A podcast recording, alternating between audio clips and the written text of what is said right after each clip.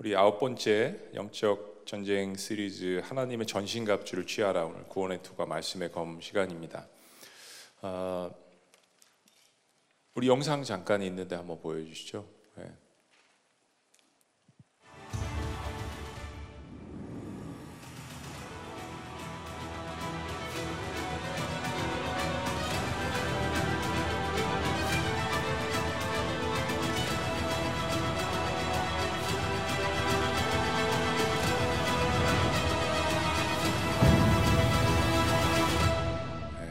아이들이 굉장히 좋아할 것 같아요. 게임 같은 거 이렇게 저들이 이제 쭉 하나씩 봤는데 진리의 허리띠 기억나시죠? 그리고 또 의의, 저는 이제 흉배라고 배워가지고 호심경이 맞습니다. 의의 호심경, 그리고 평안의 복음의 신, 그리고 우리가 지난주에 아, 블레싱에 좀 맞춰서 어, 믿음과 불신 사이에서 했지만은 믿음의 방패에 관한 그 말씀이었습니다.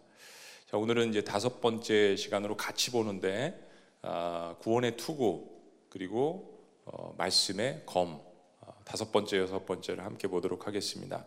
십칠 절 말씀을 보면 구원의 투구와 성령의 검 곧 하나님의 말씀을 가지라 이렇게 되어 있습니다.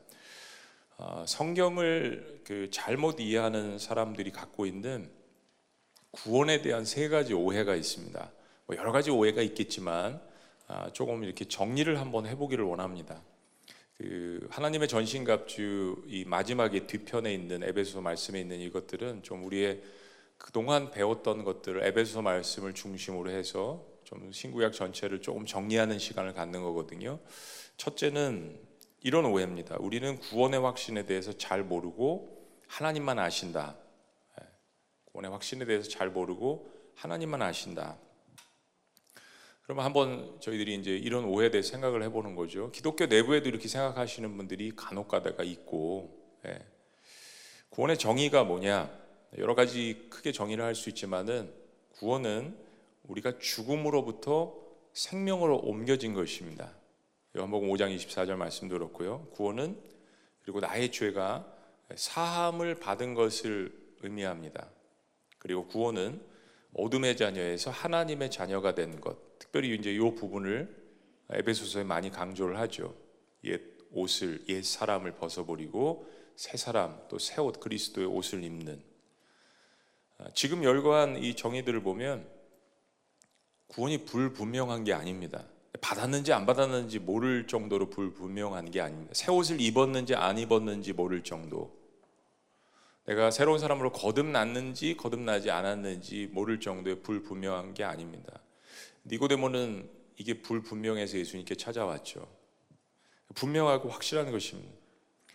죽음에서 생명으로 어, 옮겨진 사람이 내가 지금 살아있는지 죽어있는지를 모른다면, 그리고 죄의 용서함, 죄 확신에 대한 것을 확실하게 가르치는 종교가 기독교인데 죄 사함을 받았는지 안 받았는지가 불분명하다면 이것은 사실은 문제가 있는 거죠. 그리고 우리가 지난주일 시간에 마지막에 은혜를 받았지만 Let my people go, 하나님이 선언하시는 거, 내 백성을 가게 하라, 내 딸이야, 내 아들이야, 내 자녀야, 건드리지 마 라고 이 이스라엘 백성들을 향하여서 당시의 세계 최대 강국인 이집트 앞에서 선언하시는 이 하나님의 말씀, 하나님은 확실하신 거예요. 내 자녀야. 근데 내가 하나님의 자녀인 것을 모른다면 이거는 문제가 있는 거죠.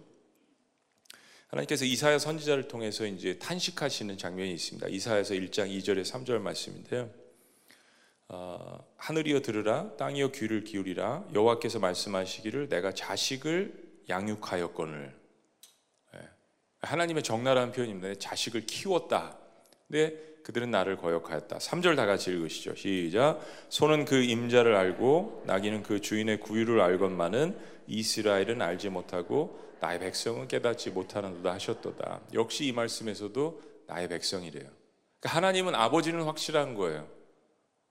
우리를 향한 자신감, 확신이 확실하신데, 그러니까 우리는 자녀로서 백성으로서 어, 내가 구원 받았는지 죄사함을 받았는지 하나님의 자녀인지 아닌지 구원의 확신은 내가 죽어봐야 안다 라고 주장하는 것은 성경이 어떻게 이야기하는지를 보지 않고 내 생각과 세상의 생각과 포스트모던의 생각을 이야기하는 거죠.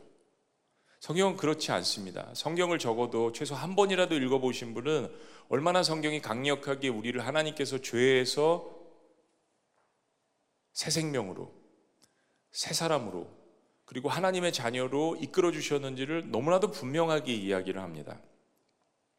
그리고 이 말씀 하나님의 탄식이지만 하나님의 자녀는 하나님을 알아본다, 하나님의 백성은 하나님을 알아본다는 이 말씀입니다. 예수님께서 똑같은 이야기를 하셨어요. 양은 목자의 음성을 알아듣는다. 아버지나 아들이나 똑같은 이야기를 우리에게 전달해 주셨거든요. 그러니까 구원을 확신하는 것은 당연한 겁니다. 만약에 구원은 이제 겸손하게 이렇게 표현하는 것 같은, 내가 죽어봐야 알죠.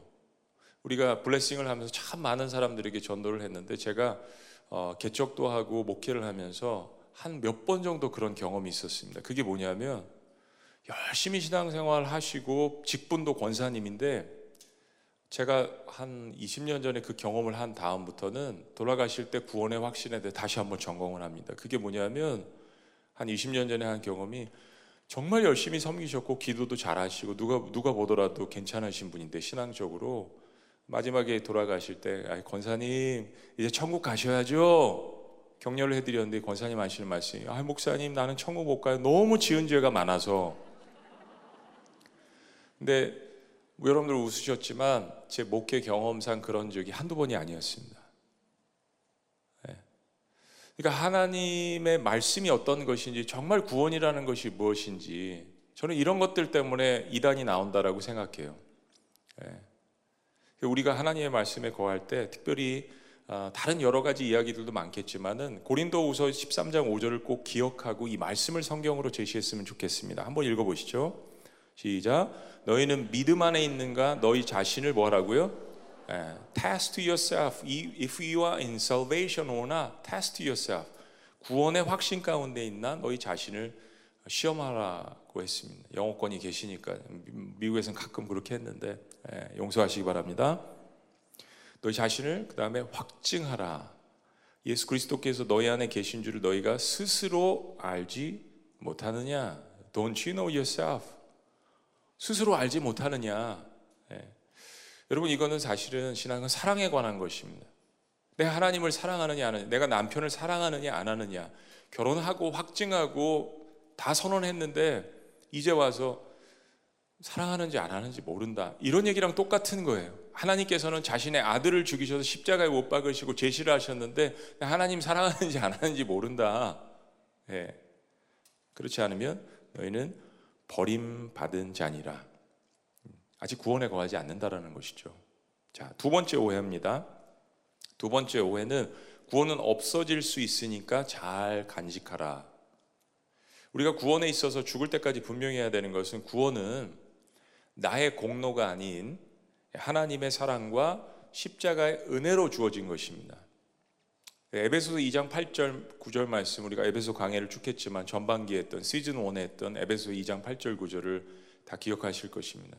너희가 그 은혜를 인하여 믿음으로 말미암아 구원을 얻었나니, 이것이 너희에게서 난 것이 아니라 하나님의 뭐라고요? 선물이라고 그랬습니다. 그래서 자랑치 말라라고 이야기했습니다. 하나님의 선물이니까.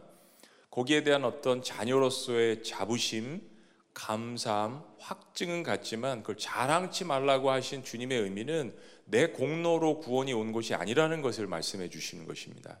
자, 그러면 구원은 없어질 수 있으니까 잘 간직하라라는 이 의미는 뭐가 되냐면, 구원이라는 것이 내 공로로 얻은 것처럼 이야기할 수 있는 것입니다. 또 한 가지는 어떤 패단을 나누냐면, 내 죄가 십자가의 능력보다 더 클 수도 있는 겁니다. 십자가의 죄가 어떠한 죄를 못 덮겠습니까? 그렇죠. 만약 내가 한 번 받은 구원을 빼앗긴다면 그 십자가의 능력은 문제가 있을 수 있는 것입니다. 로마서 팔 장 말씀 우리가 잘 기억합니다. 로마서 팔 장을 구원에 대한 그 확신 가운데에서 많이 읽어보셨으면 좋겠어요. 마지막 삼십팔 절 삼십구 절에 이렇게 고백합니다. 내가 확신하노니, 또 확신을 이야기합니다. 사망이나 생명이나 천사들이나 권세자들이나 현재일이나 장래일이나 능력이나 높음이나 기쁨이나 다른 어떤 피조물이라도 우리를 다 같이 시작. 우리 주 그리스도 예수 안에 있는 하나님의 사랑에서 끊을 수 없느니라. 이 히브리서 사 장 오 장에 나타난 한 번 빛을 쬐고 은사를 받은 사람들 뭐 변절하면 다시 구원을 받을 수. 이 말씀에 대해서는 제가 히브리서 강의할 때 특세 부흥회 때 분명하게 말씀드렸습니다. 여러 차례에 걸쳐서 우리가 깊이 들어갔죠. 혹시나 의심이 생기시거나 불분명하신 분들 그 말씀을 다시 보셨으면 좋겠어요. 그러나 하나님의 이 말씀은 성경 한두 군데가 아닌 여러 구절에서 분명하게 이야기하십니다. 하나님의 사랑에서 끊을 수 없느니라. 그 하나님의 사랑이 한 번 들어온 그 영혼에 대해서 말씀하십니다. 자, 구원에 대해서 세 번째 오해가 있습니다. 세 번째 오해는 한 번 구원은 영원한 구원이니까 마음대로 살아도 괜찮다. 네. 예수 그리스도의 보혈로 정말 거듭났다면 그 구원의 능력과 효력은 잃어버리는 것이 아닙니다. 그 점은 분명하게 말씀 성경이 선포를 합니다. 그런데 정말 구원받은 사람이라면 이겁니다. 이제부터 막 살지 않습니다. 아까 목자훈련 시간에 말씀드린 것처럼 죄를 탐닉하는 죄인과 정말 죄를 안 지려고 하다가 허물을 보이는 죄인은 다른 것입니다. 그게 베드로와 가룟 유다의 차이점이죠. 이 세상에는 두 가지의 죄인밖에 없습니다. 회개를 한 죄인과 회개하지 않은 죄인. 내가 어떠한 상황 가운데에서 어떠한 하나님의 은혜를 체험한 것을 경험하고 아는 사람은 막 살려고 하지 않습니다. 막 이야기하려고 하지 않습니다. 막 판단하려고 하지 않습니다. 막 다른 사람을 정죄하려고 하지 않습니다. 왜냐하면 다른 사람들도 도저히 용서할 수 없는 죄를 지은 죄인이라도 하나님께서 용서하심을 그걸 경험한 사람이기 때문에 그렇습니다. 그리고 성화되는 삶을 살았지만 내 자신이 죄인 중에 괴수 죄인이라고 고백을 하지 않습니까? 사도 바울의 고백입니다. 그러니까 하나님께서 사도 바울 예수님을 받아들일 때 죄인으로 인정해 주셨지만 사도 바울의 이 서신서들을 보면 그 확신과 더불어서 자신이 동시에 죄인임을 고백합니다. 그러니까 내 공로로 구원을 받은 것이 아니라는 것을 고백하는 거죠. 우리는 의롭다 칭함을 받았지만 여전히 우리는 허물을 보이고 죄 가운데 살 수 있습니다. 그러니까 하나님께서 우리를 죄인에서 의인으로 삼아주신 것은 시간과 공간과 모든 것을 초월하신 하나님께서 과거에 지은 죄, 그리고 지금 짓고 있는 죄, 그리고 미래에 지을 죄까지 다 용서하신 것입니다. 우리는 시간 가운데 살아가지만 하나님은 시간을 창조하시고 운행하시는 분입니다. 그러니까 예수 그리스도를 믿는다는 것은 하나님의 관점에서 세상을 바라봐야 되는 것입니다. 시간을 운행하신 하나님께서 우리가 앞으로 지을 모든 죄들까지 다 보시고 용서를 하신 것이죠. 근데 이것이 구원의 은혜라는 이 사실을, 내 공로가 아니라는 사실을 여전히 깨달을 때만 성화의 과정도, 변화되는 과정도 그 하나님의 은혜 가운데 이루어질 수 있는 것입니다. 하나님께서 우리를 향해서 내 아들아, 내 딸아, 내 자녀야, 너는 이제부터 의인이야 라는 이 음성을 듣는 구원받은 백성은, 하나님 저는 도저히 하나님의 은혜를 감당할 수 없는 죄인입니다, 나의 나된 것은 하나님의 은혜입니다 라는 이 고백이 사실은 구원의 확신입니다. 이게 구원의 확신입니다. 그럼에도 불구하고 하나님 하나님이 그렇게 불러주셔서 제가 의인인 것은 알고 그렇게 살아가겠지만 하나님 저는 여전히 죄인이고 하나님의 은혜를 감당할 수 없는 괴수 죄인 중에 죄인입니다. 하나님 감사합니다. 그래서 이 구원의 확신과 동시에 늘 겸손하게 살아가는 이 균형의 모습이 정말 구원받은 백성들 가운데, 저와 여러분들의 삶 가운데 충만하시기를 주의 이름으로 축복합니다. 우리 잘 알고 있는 어메이징 그레이스, 아이작 뉴턴은 평생을 노예 상인으로 살았습니다. 사람들을 잡아다가 죽이기도 하고 그 과정 가운데에서 얼마나 예수 그리스도를 영접하고 그 마음 가운데 회개가 들었겠습니까? 죽을 때까지 회개를 하는 거예요. 이 찬양이 나 같은 죄인 살리신 그 은혜가 얼마나 놀랍다라는 것을 고백하지 않습니까? 이 사람에게 구원의 확신이 없습니까? 아닙니다. 너무나도 넘쳐납니다. 너무나도 큰 확신 가운데에서 이 찬양의 고백 가운데 나타나 있습니다. 그것이 우리에게 또 다른 은혜를 주고 있는 것이죠. 자, 조금 정리를 해보면, 구원의 신발이 우리에게 안정감과 평화를 준다면 믿음의 방패는 사탄이 우리의 감정을 공격하는 것에 대해서 특별히 우리를 보호합니다. 그리고 구원의 투구는 우리의 지성을 보호합니다. 한 번 구원은 영원한 것입니다. 한 번 천국 시민권이 된 사람은 영원한 시민권입니다. 이 구원에 대한 확신은 우리의 머릿속에서 영원히 보호해야 되는 지식과 이성의 보화입니다. 그래서 우리는 날마다 이 구원의 투구를 쓰고 있어야 합니다. 잠을 자든지 아니면 여가 시간이든지 항상 우리는 이 구원의 투구를 주님 다시 오실 때까지 우리의 머리에서 벗어서는 안 될 것입니다. 이 구원의 투구를 쓰시고 우리를 정죄하는 그 사탄의 공격에 맞서시기를 주의 이름으로 축복합니다. 자, 여섯 번째, 하나님의 전신갑주, 말씀의 검입니다. 철학자 데카르트라는 사람이 이런 이야기를 했습니다. 나는 생각한다, 고로 존재한다. 아, 뭐 이런 이야기 들어보셨죠? 예. 근데 요즘은 나는 접속한다, 고로 나는 존재한다. 이런 이야기가 생겨났습니다. 나는 접속한다, 클릭한다, 고로 나는 존재한다. 전에는 어디를 가느냐에 따라서 누구를 만나느냐에 따라서 인생이 달라진다고 하면 지금은 어디를 접속하느냐에 따라서 인생이 달라집니다. 특별히 우리 아이들, 자녀들이 그렇습니다. 어디를 잠, 잘못 접속했다가 인생이 망가지는 겁니다. 네. 그렇기 때문에 우리 자녀들을 가지신 특히 부모님들은 아이들에게 그 parents control, 자녀들에게 보지 말아야 될 영상, 가지 말아야 될 어, 사이트, 이런 것들을 우리가 가이드해 주는 것이 사실은 부모의 책임입니다. 사실 십 년 전에 어떤 통계, 통계 보니까 전 세계에서 이 핸드폰 보급률이 한국이 일 위더라고요. 십 년, 십오 년 전에 한국이 구십삼 퍼센트였습니다. 전 세계에서 한국 사람들을 볼 때는 너무나도 신기한 민족이에요. 다 식사를 할 때마다 책상 위에 하나 얹는 게 있는데 핸드폰. 극장에서 나오면서부터 다 뭐 국정원 직원들이에요. 다 전화기를 들고 예, 굉장히 바쁜 듯이 길을 걸어가면서 극장에서 나오는 순간부터 핸드폰을 들고 연락을 합니다. 핸드폰은 우리 몸의 신체의 일부가 이미 되어버렸습니다. 그런 생각을 합니다. 어, 저도 이렇게 결혼 반지를 끼고 있는데 평생의 족쇄입니다. 족쇄. 예, 당신은 내 거고 나는 당신 거야 라는 결혼식마다 이야기하지만 이 사랑의 영원함을 우리에게 이야기하는 것입니다. 근데 지금 이 반지 말고 또 다른 족쇄가 우리에게 생겨났습니다. 핸드폰이시죠. 핸드폰. 네. 아, 근데 이 핸드폰이 아, 잘못 사용하면 잘못된 길로 갈 수 있지만은 그러나 이 핸드폰의 활용성과 중요성을 저희들이 안다면 영적 전쟁에 굉장히 중요하게 사용할 수 있습니다. 여러분 엔씨씨 기도를 받으실 때도 핸드폰 문자를 통해서 받으십니다. 그리고 예배를 드리실 때도 영상으로 보시는 분들이 많습니다. 어느 한 설문조사에 의하면 영국 크리스천애티에 의하면은 음, 지난번에도 한번 말씀드린 것 같은데 핸드폰을 통하여서 성경을 읽는 그 앱이 다른 때보다 십 배가 증가했다고 합니다. 사람들이 지금 이 시대에 외로운 겁니다. 괴로운 겁니다. 위안을 받고자 합니다. 찬양을 많이 봅니다. 말씀을 봅니다. 성경을 읽기를 원합니다. 핸드폰은 선도 아니고 악도 아니에요. 그동안 우리가 너무 터부시해서 인터넷 공간을 사탄에게 넘겨주었는데 이것을 우리가 탈환해야 합니다. 우리 선교사님들도 계시지만 선교사님들만큼 인터넷과 핸드폰을 잘 활용하는 분들이 없습니다. 우리는 요즘 뭐 줌을 활용하지만 이미 오래전부터 핍박받는 지역이나 창조적인 지역에서는 인터넷과 핸드폰과 이런 문명의 길을 잘 활용을 했습니다.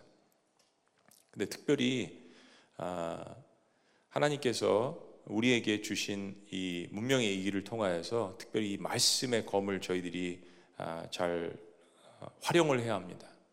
자, 여섯 번째인데요. 진리의 허리띠, 의의 흉배, 평강의 복음의 신발, 믿음의 방패, 구원의 투구를 배웠습니다. 근데 이제까지 배운 것들은 사실은 어떻게 보면 수비를 하는 그러한 무기입니다.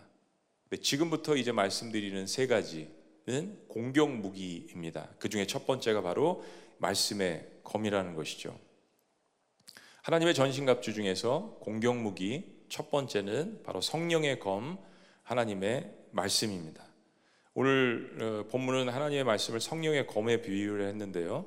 자, 이 표현은 조금 더 깊이 보자면은 원어적인 의미상으로 볼 때 성령의 칼은 마카이라, 마카이라는 뜻이 칼이라는 뜻입니다. 그리고 투푸뉴 마토스는 성령의라는 뜻입니다.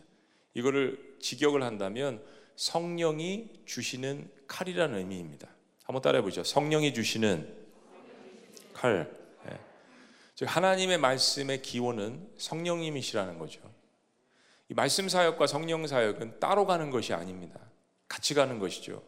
아무리 하나님의 말씀이 능력 있고 존재한다고 해도 성령께서 그것을 밝히 깨닫게 하시는 이 역사가 없으면 우리는 말씀을 보고 배워도 점점 율법주의로 갈 수 있고 잘못 활용을 할 수가 있죠. 성령께서 그 말씀을 밝히 우리 가운데서 깨닫게 해주셔야 됩니다. 하나님의 영이신 성령님께서 하나님의 말씀을 밝히 드러나게 하시고 가르쳐 주시고, 그래서 조금 어려운 신학적인 용어로 우리는 그것을 조명하시는 사역이라고 이야기를 하죠. 그래서 예수님께서 하나님의 영이 없이는 어떤 사람도 진실로 예수 그리스도를 영접할 수 없다라고 이야기를 하십니다. 이 성령의 사역에 대해서 예수님께서 요한복음 말씀에서 특별히 십사 장, 십오 장, 십육 장 많이 말씀하시는데 십육 장 십삼 절에서 이렇게 이야기하십니다. 자, 한번 읽어보시죠. 시작. 그러하나 진리의 성령이 오시면 그가 너희를 모든 진리 가운데로 인도하시리니 그가 자의로 말하지 않고 오직 듣는 것을 말하시며 장래일을 너희에게 알리시리라. 예수님께서 이 땅에 오셔서 하나님의 아버지를 아버지 일을 감당을 하시고, 그리고 성령님을 예비하셨는데 성령님은 오셔서 예수님께서 이 땅에 오셔서 하신 말씀과 그 사역들에 대해서 다시 한번 섬기시는 사역을 합니다. 그러니까 우리가 믿고 있는 하나님이라는 이분은 삼위일체 하나님으로서 성부, 성자, 성령으로서 서로를 도우시고 협력하시고 빛내주시는 이 사역을 하시면서 하나의 하나님으로서 공동체로서 존재하시면서 어떻게 우리가 교회의 몸으로서 이끌어 나가는지를 보여주시는 것입니다. 이거를 밝히 이야기하는 책이 우리가 지금 공부하고 있는 말씀을 보고 있는 에베소서입니다. 그런데 특별히 그 중에서 에베소서 마지막에서 공격무기로서 강조하는 것이 바로 이 성령님의 사역이 말씀의 사역이라는 것을 이야기합니다. 성령님의 사역은 말씀 사역을 뜻하고 말씀 사역은 곧 성령님의 사역을 하는 것임을 동일하게 이야기합니다. 그러니까 말씀을 제대로 이해한다면 성령 하나님의 역할을 분명하게 이야기하게 되는 거죠. 그리고 기도와 영적 전쟁과 우리의 삶에 있어서 특별히 예배가 얼마나 중요한지를 저희들이 깨닫게 되는 것입니다. 이 모든 깨닫는 사역이 특별히 성령님의 사역이라는 것입니다. 자, 그러면 특별히 오늘 본문 말씀 가운데에서 왜 하나님의 말씀을 로마 군사들의 칼에 비유를 했을까? 저희들이 한번 생각해 보길 원합니다. 자, 여기서 표현된 로마 군병단이 쓰는 이 칼은 우리가 조선시대에 썼던 한 몇만 날이 있는 길게 있는 그런 칼이 아닙니다. 로마 군병단이 그 당시에 전쟁 가운데 썼던 칼은 양쪽의 날이 선 글라우디우스라는 그런 칼입니다. 길이가 한 육십오 센티미터 정도, 뭐 폭은 한 오 센티미터 정도, 무게는 한 칠백 그램 정도. 그러니까 단도보다는 조금 더 길고 긴 칼보다는 작은 그러한 칼입니다. 이 칼의 용도는 접근하는 어, 그 상대방을 믿음의 방패로서, 우리가 배웠죠. 믿음의 방패 같은 걸 딱 들고 상대를 찌르기 위함입니다. 여러분 생각해 보세요. 다른 어, 이 로마 사람들이 다른 이방 민족들과 전쟁을 할 때, 다른 민족들도 만약에 투구나 이런 걸 쓰고 있었을 때, 갑옷을 입고 있었을 때 이 배기를 해서는 전쟁이 잘 되지 않습니다. 왜냐하면 두꺼운 옷이 있기 때문에요. 그래서 방패를 들고 접전을 하면서 그 사이를 파고 들어가서 허벅지나 배나 이 몸을 보호하지 않는 부분들을 찌르는 거예요. 실제 역사 속에 있어서 특별히 주후 삼백육십칠 년에 로마랑 갈리아인들이 엄청난 전쟁을 벌였습니다. 갈리아인들이 굉장히 무섭고 사기가 충천하고 등치도 크고 그런 민족이었거든요. 그런데 그들은 무기를 가지고 막 마구잡이로 막 휘두른 거예요. 근데 로마 군병들은 굉장히 조직적이게 칼을 크게 휘두르지도 않으면서 방패를 들고 접전을 하면서 그 보이는 사이로 적을 찌르게 된 것입니다. 무릎을 찌르고 발목이나 사타구니를 찌르면서 전쟁에서 큰 힘을 쓰지 않으면서도 전쟁의 승리를 가져왔다는 것입니다. 이것이 로마 군인의 전통이 되었습니다. 사탄도 마찬가지입니다. 우리의 약점을 찾아서 누리고 파상 공격을 해올 때 우리는 진리의 허리띠를 띠고 의의 호심경으로 딱 하나님께서 입혀주신 그 진리의 말씀과, 그리고 의의 호신경을 통하여서 하나님께서 의롭다라고 우리를 인쳐주시는 그 말씀 가운데, 그리고 우리가 배운 것처럼 평안의 복음의 신발을 신고 어떠한 강력한 영적 전투에도 마음의 평강함을 잃지 않고, 그리고 성령의 검, 말씀의 검을 들고 공격하는 것인데, 로마 군병들처럼 몸을 낮추고 자세를 낮추고 그리고 오히려 사탄의 약점을 찾아서 말씀의 검으로 우리가 사탄을 대적해서 승리를 하는 것입니다. 영적 전쟁에 있어서 하나님께서 주신 이 무기들을 로마 군병의 사도 바울이 비유를 했다는 것은 굉장히 상징적인 의미들이 많이 있습니다. 이것을 단순히 상징적인 의미만 생각하지 말고 실제적으로 영적 전쟁에서 우리가 어떻게 적용해야 되는지를, 이 상징적인 것을 실제로 삶에 적용하는 것이 필요합니다. 자, 그러면 어떻게 말씀의 검으로 저희들이 무장해서 승리할 수 있을까요? 우린 이 여기를, 이런 이야기를 많이 듣습니다. 성경을 공부해야 된다. 말씀을 묵상해야 된다. 말씀을 암송해야 된다. 네, 맞습니다. 네. 제가 어느 교회를 가서 부흥회를 했는데 어, 그 부흥회 때 그, 어, 그 어느 한 분이 나와서 대표 기도를 하셨는데 그분이 성경을 달달달 암송을 하시더라고요. 네. 로, 특히 로마서 팔 장, 뭐 로마서 몇 장을 가지고 이렇게 암송을 하시는 그런 분이래요. 부흥회가 끝난 다음에 그 교회에 큰 문제가 생겼는데 하나님께서 알게 하셨는데 그분이 그 문제의 핵심 가운데 계셨습니다. 여러분, 성경을 달달달 암송을 한다고 사람의 인격이 변화되는 게 아닙니다. 큐티를 매일 묵상을 한다고 사람이 변화되는 것이 아닙니다. 이걸 무시하는 게 아니고요. 말씀 묵상 너무나도 중요한 것이고요. 말씀 암송, 말씀 통독. 여러분, 성경을 오십 번을 읽고도 구원의 확신이 뭔지 모르고 성경을 백 번을 통달을 해도 사람들을 사랑하지 않을 수 있습니다. 그게 바리새인의 모습이었고 사두개인들의 모습이었습니다. 성경을 달달달 통달을 해도 인격이 변화되지 않고 사람들을 용납할 수 없는, 그건 왜일까요? 지금 하나님께서 우리에게 주시는 말씀의 검의 의미가 뭘까요? 우리는 말씀의 검, 그러면 그걸 들고 사탄을 찌르고 사람들을 찌를 생각을 하는 줄 모르겠습니다. 그런데요, 여러분, 평생 잊지 못할 하나님께서 우리에게 주신 이 의미를 말씀드리고자 합니다. 말씀의 검으로 내가 잘 무장하려면, 영적 전쟁에서 승리를 하려면 내가 먼저 이 칼에 죽어야 합니다. 내가 먼저 이 칼에 죽어야 합니다. 내가 먼저 이 말씀 앞에 죽어야 한다는 의미입니다. 그러니까 단순한 말씀 묵상이 아니죠. 단순히 다른 사람들 앞에 잘 보이려고 내가 꽤 괜찮은 사람이라고 말씀을 묵상하는 것이 아니죠. 그 의미와 본질을 잃어버린다면 말씀을 달달 묵상할수록, 말씀을 묵상하고 잘할수록 그 말씀을 가지고 다른 사람들을 정죄하고 판단하는 데 쓰여질 뿐입니다. 왜냐하면 말씀이 능력이 있으니까요. 그런데 이 말씀은 먼저 그 말씀 앞에 나를 세워야 합니다. 우리가 잘 아는 말씀, 히브리서 사 장 십이 절 말씀 있죠. 하나님의 말씀은 살아있고 뭐가 있다고요? 활력. 사실은 옛날 성경에 우리는 운동이라고 배웠잖아요. 저는 옛날 성경으로 암송을 해가지고 요즘 참 어렵습니다. 다 바뀌어서. 하나님의 말씀은 살았고 운동력이 있어, 활력이 있어, 에너지가 있다는 것이죠. 액티브하다는 이야기죠. 살아있다는 이야기입니다. 그런데 좌우의 날이 선 검, 글라디우스, 이 검을 지금 예시를 하는 거예요. 양쪽의 날이 있다는 이야기입니다. 근데 그 검보다도, 어떤 검보다도 예리해서 우리의 혼과, 우리의 혼이라고 그랬습니다. 한번 따라해 보십니다. 나의 혼과. 그렇습니다. 다른 사람을 먼저 생각하기 전에 나의 혼과 영과 관절과 골수를 찔러 쪼개기까지 하며 마음의 생각과 뜻을 판단하나니.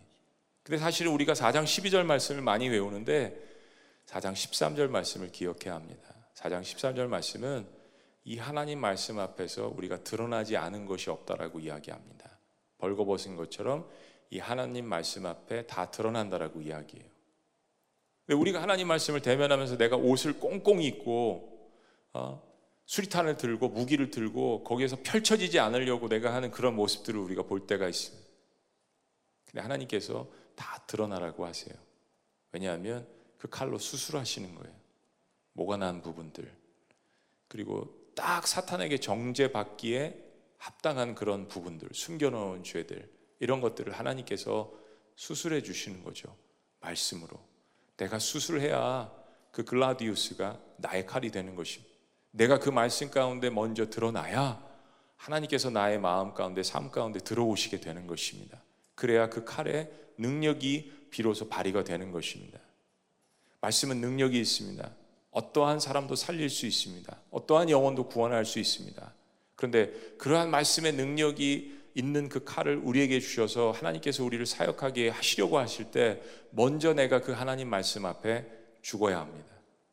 새 옷을 입어야 합니다. 그래야 하나님께서 나에게 주시는 그 말씀이, 암송한 말씀이, 묵상한 말씀이 자녀를 살리고 남편을 살리고 아내를 살리고 정말 예수님 믿을 것 같지 않은 그러한 영혼들도 살릴 수 있는 능력의 말씀으로 더욱더 내 삶 가운데, 사역 가운데 임하게 되는 것입니다. 말씀에 능력이 없는 것이 아니라 그 칼을 쥐고 있는 내가 문제가 있는 것이죠. 그래서 우리는 말씀 묵상을 하고 한 말씀이라도 달달달 외운다면, 통독을 한다면 내가 얼마만큼 인격이 변화되었는지를 점검해 보면 됩니다. 여러분 조심하셔야 됩니다. 내가 누구에게 가서 나 말씀 열 번 통독했어, 그 의미는 내가 이만큼 예수님을 닮은 인격으로 변화됐다는 이야기를 하는 것입니다. 그러니까 그 자랑은 자랑인과 동시에 내가 얼마나 다른 사람들을 포용하고 사랑하고 용납할 수 있는 인간이라는 것을 본인 스스로 간증하는 거예요. 성경을 백 번을 통독을 했다고 하는데 그 사람의 말과 언어와 행동이 변화되지 않았다면 그 옆에서 듣는 사람들이 얼마나 괴롭고 저거 해봐야 별 소용이 없구나 라고 역효과가 일어날 수 있잖아요. 거기에 의미가 있는 것이 아닙니다. 정말로 그 하나님의 살아계신 말씀이 얼마나 나를 penetrate, 나를 통과하고, 십자가가 나를 통과하고 그 말씀 가운데에서 내 인격이 변화되는지, 단 한 말씀이라도 그 말씀을 지키려고 노력하는 그 사람의 애쓰는 모습, 그 모습을 보시고 하나님께서 그 말씀의 능력을 더하게 하시고, 그리고 그 말씀을, 내가 받은 말씀을 가지고 다른 사람을 살릴 수 있는 놀라운 역사가 일어나게 하시는 것입니다. 영적인 전쟁에 있어서 말씀의 칼 앞에 내가 죽는다라는 의미를 조금 더 자세하게 설명한 것이 야고보서 말씀이라고 생각합니다. 야고보서 사 장 육 절 칠 절은 영적 전쟁에 있어서 중요한 단서를 제공해 주는데요, 한번 보십니다. 그러나 더욱 큰 은혜를 주시나니 그러므로 일렀으되 하나님이 교만한 자를 물리치시고, 교만한 자는 하나님께서 쓰실 수가 없는 거예요. 겸손한 자에게 은혜를 주신다 하였느니라. 자, 칠 절 다 같이 시작. 그런즉 너희는 하나님께 복종할지어다. 마귀를 대적하라. 그리하면 너희를 피하리라. 그렇습니다. 결국 우리는 하나님 말씀 앞에 무릎 꿇어야 하는 것입니다. 거기서 겸손하고 순종함을 보여야 하는 것입니다. 그 하나님 말씀이 나의 생각과 뜻과 혼과 영과 가치관과 결정관과 이 모든 육신의 모습들을 관통하실 수 있도록, 그래서 치유받고 회복되고, 그래서 그 말씀 앞에 나를 비추하는 것입니다. 그리고 이 말씀의 칼로 내가 무장을 하게 되면 고린도후서 십 장 오 절 말씀처럼 하나님 아는 것을 대적해서 높아진 모든 것들을 무너뜨리는, 모든 생각을 사로잡아서 그리스도에게 복종하게 하는 놀라운 역사들이 내 눈앞에 펼쳐지게 되는 것입니다. 자, 고린도후서 십 장 삼 절에서 육 절까지의 말씀인데 봅니다. 우리가 육신으로 행하나 육신에 따라 싸우지 아니하노니. 맥락이 에베소 육 장과 똑같아요. 동일해요. 혈과 육에 대한 싸움이 아닙니다. 사 절, 우리는 싸우, 우리의 싸우는 무기는 육신에 속하는 것이 아니에요. 오직 어떤 견고한 진도 무너뜨리는 하나님의 능력이라 모든 이론을 무너뜨리며. 우리가 지난주 시간에 포스트모던 사상에 대해서 조금씩 우리가 보지만, 모든 이론을 무너뜨리며 모든 철학과 모든 인간이 세웠던 하나님을 대적하는 그러한 것들. 오 절, 하나님을 아는 것을 대적하여 높아진 것을 다 무너뜨리고. 말씀 보세요. 하나님을 뭐라고요? 아는 것을 대적하여 높아진 것을 무너뜨리고 모든 생각을 사로잡아 그리스도에게 복종하게 하나니. 육 절 말씀 다 같이요. 시작. 너희의 복종이 온전하게 될 때 모든 복종하지 않은 것을 버리려고 준비하는 중에 있노라. 아, 빙고. 안 깨달아지세요?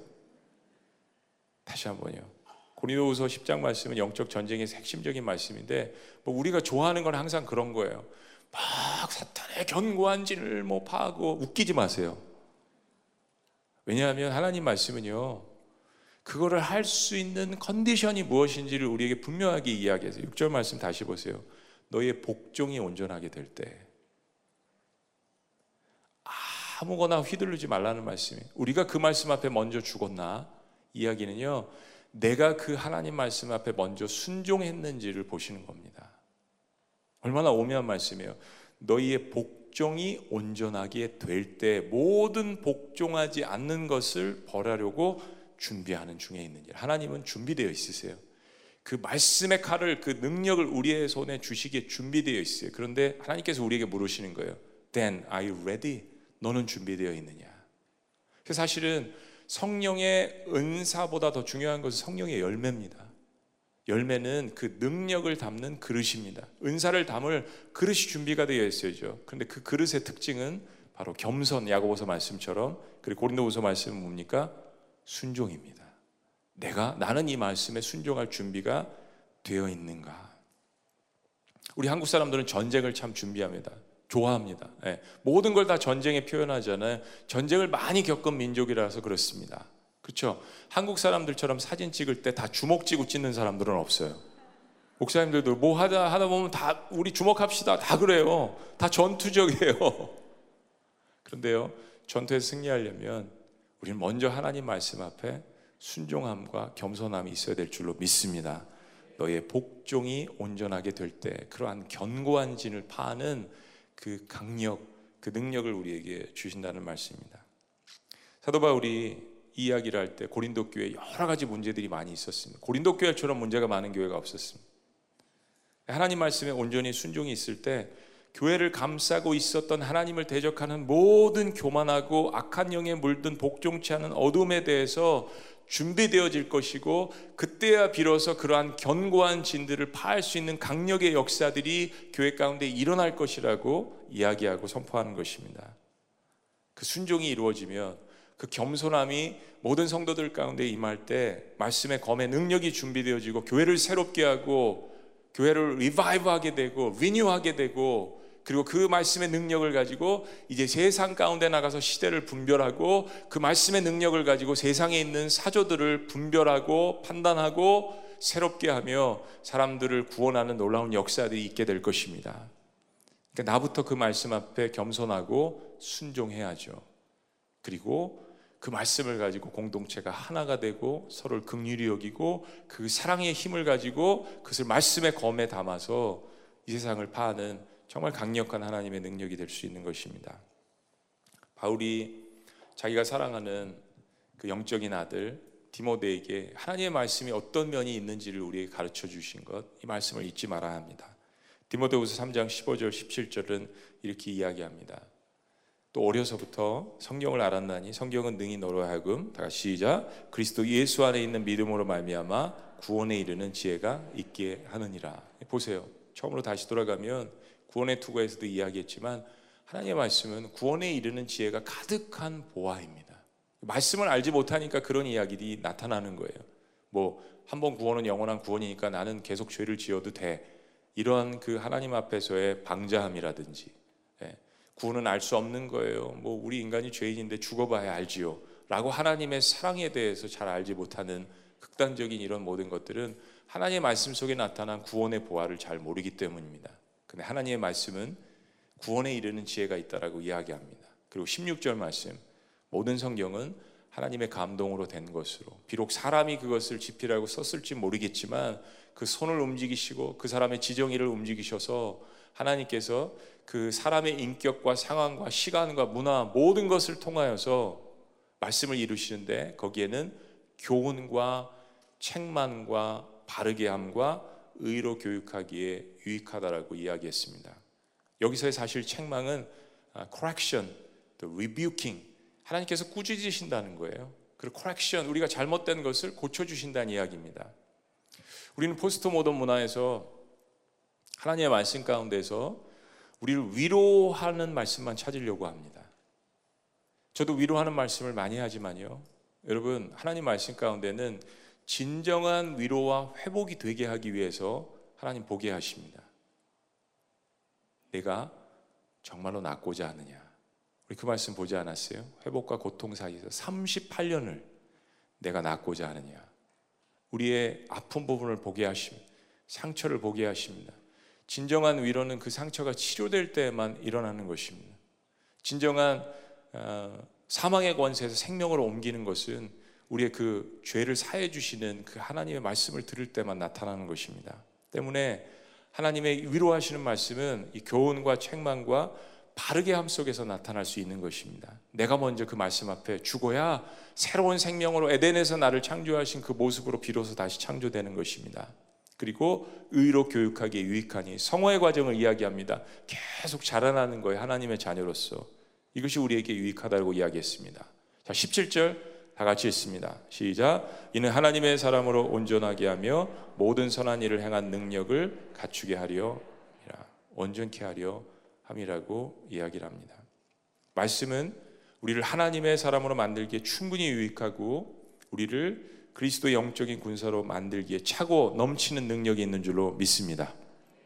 자, 오늘 말씀을 정리하면서 세 가지 적용점을 말씀드리고 마치기를 원합니다. 첫째는 하나님의 말씀이 검에 비유된 의미를 늘 묵상하시기 바랍니다. 하나님의 말씀이 왜 검에 비유됐는지를 묵상하시기 바랍니다.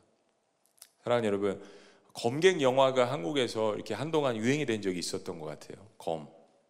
그런데 비검일수록, 비검. 비검은 뭐 몇 개 안 된다고 하죠. 정말 막 검이 살아있는 것 같은. 막, 여러분, 그거 아세요? 어, 진짜 무사는 칼을 잠깐만 뽑았다 했는데 사람들이 다 쓰러져 있어요. 영화 많이 보셨죠? 네. 잠깐만 뺐다 집어넣는데 다 쓰러져 있어요. 언제 나왔는지도 모르게. 진짜 하나님의 성숙한 사람들이나 놀라운 능력의 사람들은 그럴 정도로 하나님의 말씀을 잘 훈련해야 된다는 것을 이 검의 활용법에 대해서 저희들이 보는 겁니다. 어설픈 무사는 어떻습니까? 막 휘둘러요.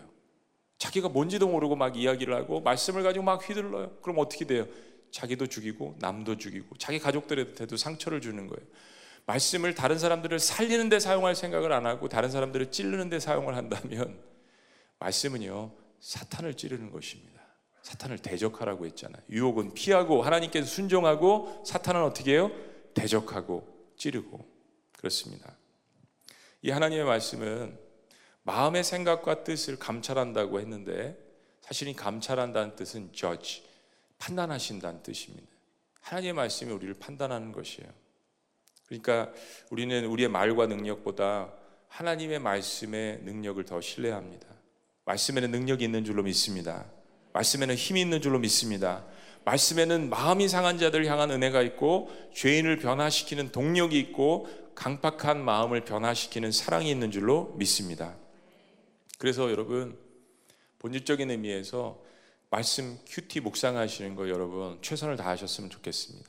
그리고 저희 지구촌교회에 비해서, 지구촌교회 사이즈에 비해서 새벽재단의 말씀 가지고 우리 목사님들이 열심히 준비해서 설교에 올려놓으시고 또 하시는데, 사이즈에 비해서 여러분 적게 들어가시는 것 같아요. 제가 이런 얘기는 처음 하는데 what a shame, 창피한 일입니다. 지구촌교회 사이즈에 있어서 새벽 말씀 묵상을 다 한다고 하는데, 새벽 말씀 묵상마다 그 말씀을 목사님들이 준비해서 올려놨는데 그 말씀을 보지 않는다, 가이드라인을 보지 않는다, 같이 은혜를 나누지 않는다, 기도하지 않는다, 문제가 있는 겁니다. 내가 새벽 재단에 그 시간에 나올 수는 없지만 좀 더 시간이 지나서 여덟 시든지 아홉 시든지 그 말씀 묵상 같이 함께 목회자들이 준비하는 거 말씀 보고, 같이 그 말씀 가운데에서 내가 말씀 묵상한 것은 온전하게 해석을 하고 온전하게 적용을 하고 있는 것인가 같이 한번 나누는 것입니다. 그래서 교회가 필요한 것입니다. 새벽기도 말씀 묵상 철저히 하시기를 주의 이름으로 축원합니다. 두 번째는요, 말씀의 본질을 연구하고 배우라는 것입니다. 말씀의 본질을 연구하고 배우라는 것입니다. 구체적으로 말씀을 어떻게 활용하고 써야 하는지 알아야 합니다. 말씀 활용법, 말씀 사용법을 알아야 합니다. 핸드폰 활용법, 핸드폰 사용법은 잘 알지만 말씀 활용법에 대해서 아십니까? 우리 많은 그리스도인들은 우리 신앙의 기초인 성경 말씀을 너무 읽지 않습니다. 이런 사람들은 이단에게 타겟이죠. 딱 내가 보고 싶은 말씀만 취사 선택하는 거 정말 위험한 것입니다. 우린 그래서 히브리서 말씀을 보았습니다. 어려운 딱딱한 말씀들도 우리 이제 지구촌교회에서는 배울 수 있고 먹을 수 있고, 이단들은 자신들이 믿고 있는 신조를 전하기 위해서 그분들, 그 부분들을 달달 외우고 다니잖아요. 우리는 그런 도전으로부터 나를 지키기 위해서라도 기본적인 성경 지식을 지니고 있어야 합니다. 성경 읽기 운동 내년 초부터 계획하고 있습니다. 정말 말씀의 본질을 알고 통독하면서도 그 의미를 알고, 그리고 어떻게 그 말씀을 활용해야 되는지 저희들이 배워야겠습니다. 사탄은 하나님의 말씀을 반대하는 수법을 쓰지 않고 왜곡하는 수법을 씁니다. 이게 포스트모던 문화 가운데 특징 가운데 하나입니다. 반대, 정면으로 돌파하려고 하지 않고 왜곡하는 수법을 씁니다. 창세기부터 나타나는 것입니다. 정말 따먹지 말라고 했느냐? 광야에서는 뭐예요? 정말 하나님께서 저 가나안 땅을 주신다고 했느냐 하는 것입니다. 정말 메시아가 온다고 했느냐 라고 매니플레이트 하는 거죠. 때로 때문에 우리는 하나님의 말씀하신 본질의 그 의미를 온전히 파악하고 말씀대로 살기로 힘써야 합니다. 자, 마지막 세 번째는 말씀의 검 앞에 내가 먼저 순복함으로 사탄을 대적하는 것입니다. 사탄을 이길 수 있는 방법. 예. 하나님의 말씀은 검에 비유되었지만 말씀의 검은 사실은 내가 부리는 종이 아니라 우리의 주인이 되어야 합니다. 여러분, 내가 들고 있는 이 말씀의 검은요, 내가 부리는 막대기가 아니라, 내가 부리는 종이가, 종이 아니라 사실은 그 말씀의 검이 나의 주인이 되어야 합니다. 내가 함부로 휘두르는 것이 아니라 벌써 그 먼저 그 말씀 앞에 내가 순복하고 겸손히, 겸손히 엎드려져야 비로소 그 하나님의 말씀의 능력이 삶 가운데 나타나고 늘 그 능력을 맛볼 때에도, 맛본 후에도 그 하나님의 말씀이, 그 검이, 성령의 능력이 나의 주인이라는 것을 고백해서 그 모든 영광을 하나님 앞에 올려드려야 합니다. 그럴수록 내가 갖고 있는 말씀의 검의 능력은, 성령의 능력은 더욱더 커지는 것입니다.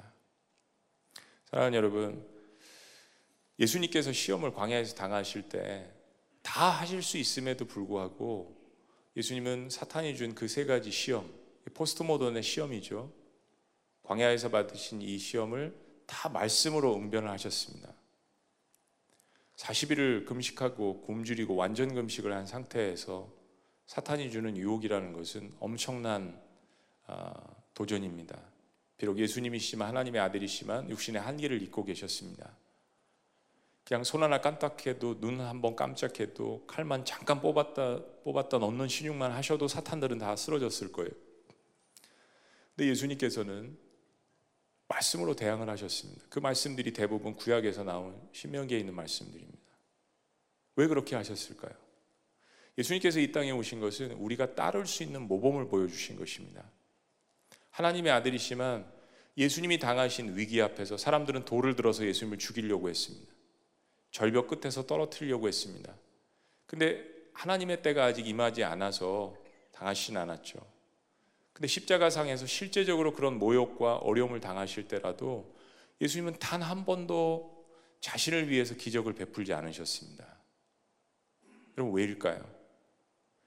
인간적인 육신적인 한계를 잊고 있는 우리 인간이 이 땅에서 살면서 우리의 죄 때문에 당하는 고난, 허물, 그리고 그런 것이 아니더라도 또 선한 싸움을 싸우는 그리스도인들이 당하는 고난, 특별히 영적 전쟁 가운데에서 우리가 따를 수 있는 그 모범을 하나님의 아들이시더라도 순종함을 배워서 히브리서 말씀처럼 우리에게 보여주신 것입니다. 그만큼 말씀의 능력이 있고 성령의 역사가 있다는 것을 보여주신 것이에요. 그리고 그 결정체가 바로 부활입니다. 부활. 그 모든 것을 이미 승리하시고 이기셨다라는 것을 통하여서 영적 전쟁에 임하는 하나님의 자녀들에게 위로하시고자 말씀으로 우리에게 격려하시고, 그리고 이미 그 모든 것을 이기셨다라는 것을 십자가상에서 부활함으로써 우리에게 보여주신 것입니다. 사랑하는 여러분, 구원의 투구를 머리에 쓰시고 늘 구원을 확신하시고, 그리고 이제부터 말씀의 검을 드시고 먼저 그 말씀을 대면할 때마다 내가 죽고, 그리고 주님께서 다시 한번 나를 새롭게 하실 때 그 말씀의 검을 나에게 들려주실 때 그 말씀의 검을 가지고 다른 사람들을 살리고 그리고 사탄을 대적하는 그러한 놀라운 능력이 여러분들과 우리 지구촌 공동체와 또 선교사님들에게, 그리고 이 말씀을 듣고 있는 모든 분들에게 임하시기를 주의 이름으로 축복합니다. 기도하시겠습니다.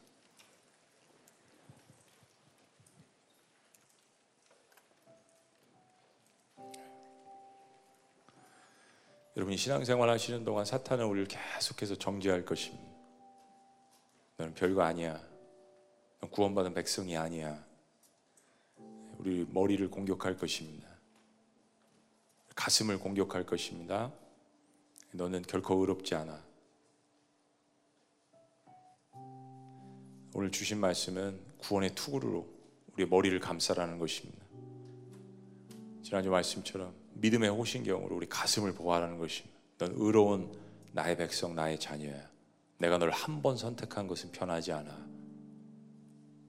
그리고 우리는 이제 사탄을 대적할 수 있는 하나님이 주신 말씀의 검을 듭니다. 성령의 능력이죠.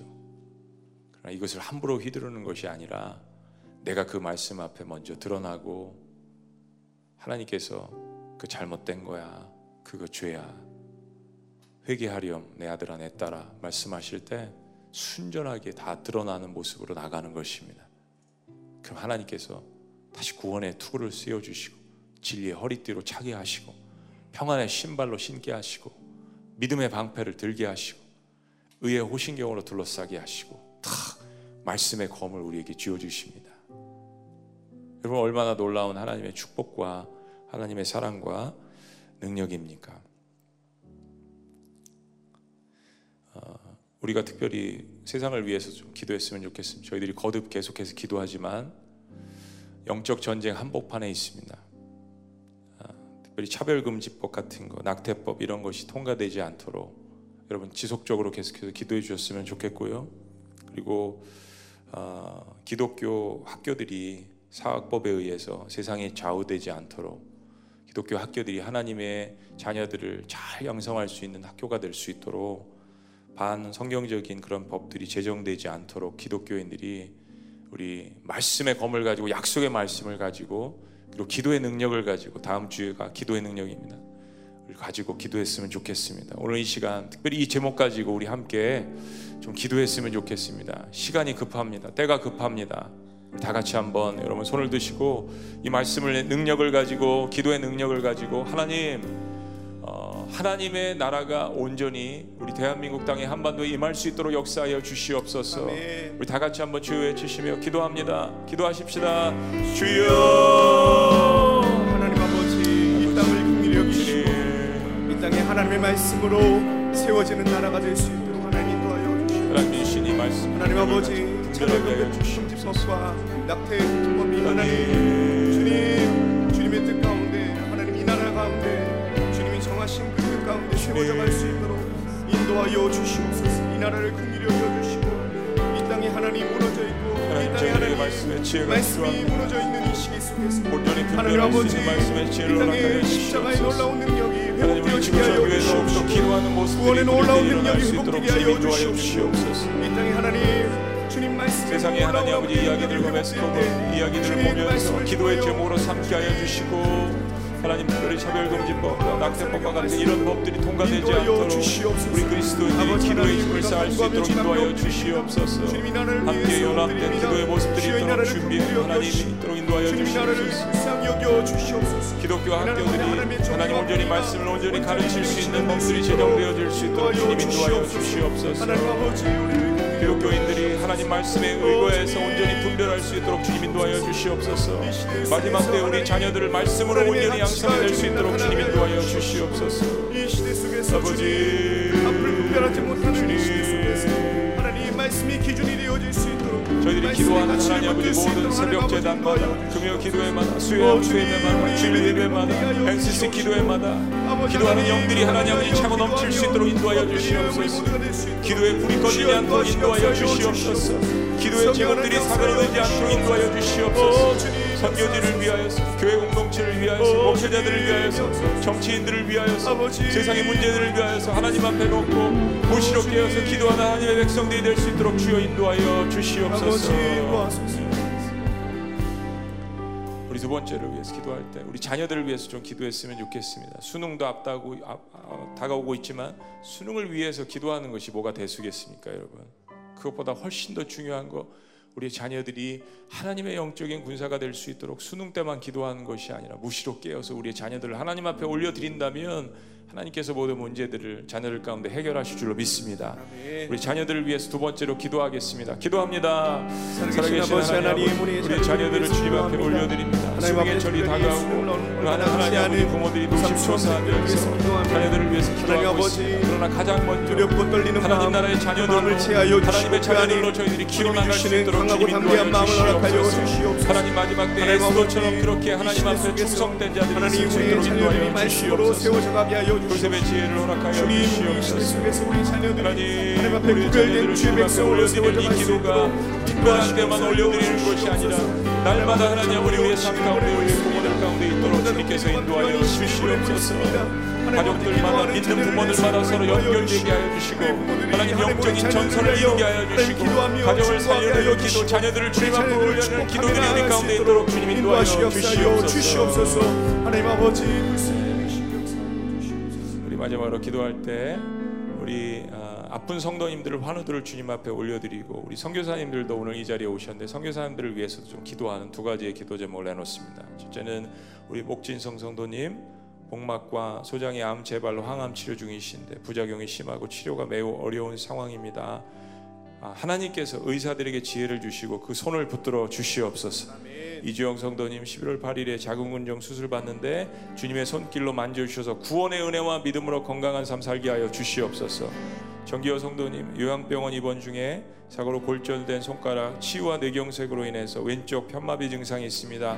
하나님의 치료하시는 역사가 있게 하여 주옵소서. 아멘. 김희양 성도님 우울증과 마음의 상처로 힘들어합니다. 상처받은 자들 위로하시는 하나님 만나주시고 고쳐주시옵소서.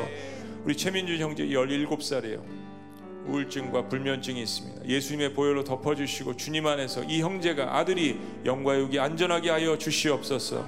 김채훈 성도님 오른쪽 다리 복숭아뼈 골절되면서 일부 조각 떨어져 나갔는데 열일곱 살에 우리 채윤이에게 하나님의 치료하시는 역사가 있게 하여 주시옵소서. 아멘. 마지막으로 우리 선교사님들 곳곳에서 하나님의 놀라운 역사를 펼쳐나갈 때 평안의 복음의 신발과 말씀의 권을 가지고 하나님의 놀라운 역사가 있게 하여 주시옵소서. 아멘. 우리 자리에서 다 같이 일어나셔서 우리 환우들과 선교지를 위하여서 우리 다 같이 합심하여서 주여 외치시며 기도합니다.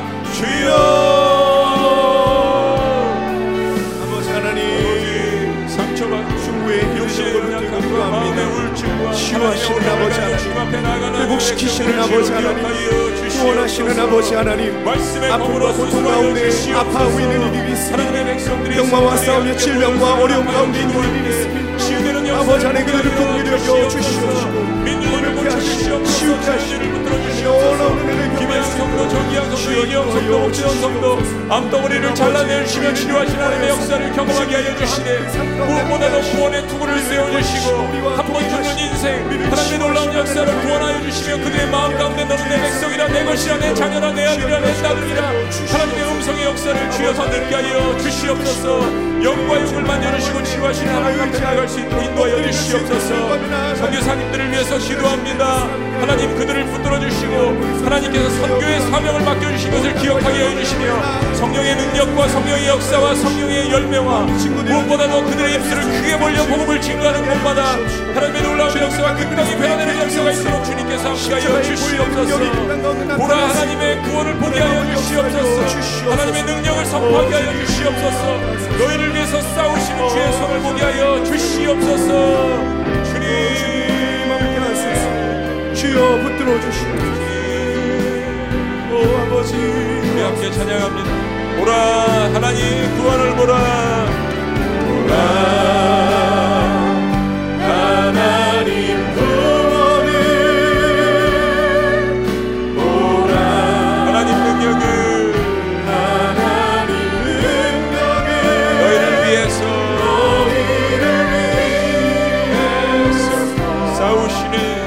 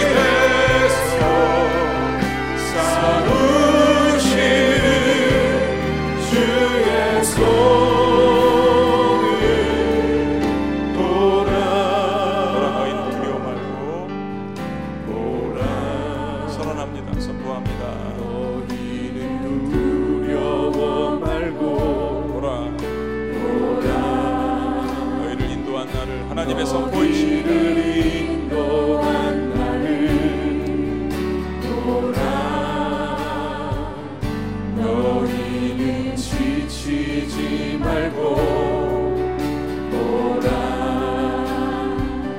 너희를 구원한 나를, 너희를 치던 적은 어디 있느냐, 너희를 억누르던 원수는 어디 있느냐. 하나님에서 구하심입니다. 보라,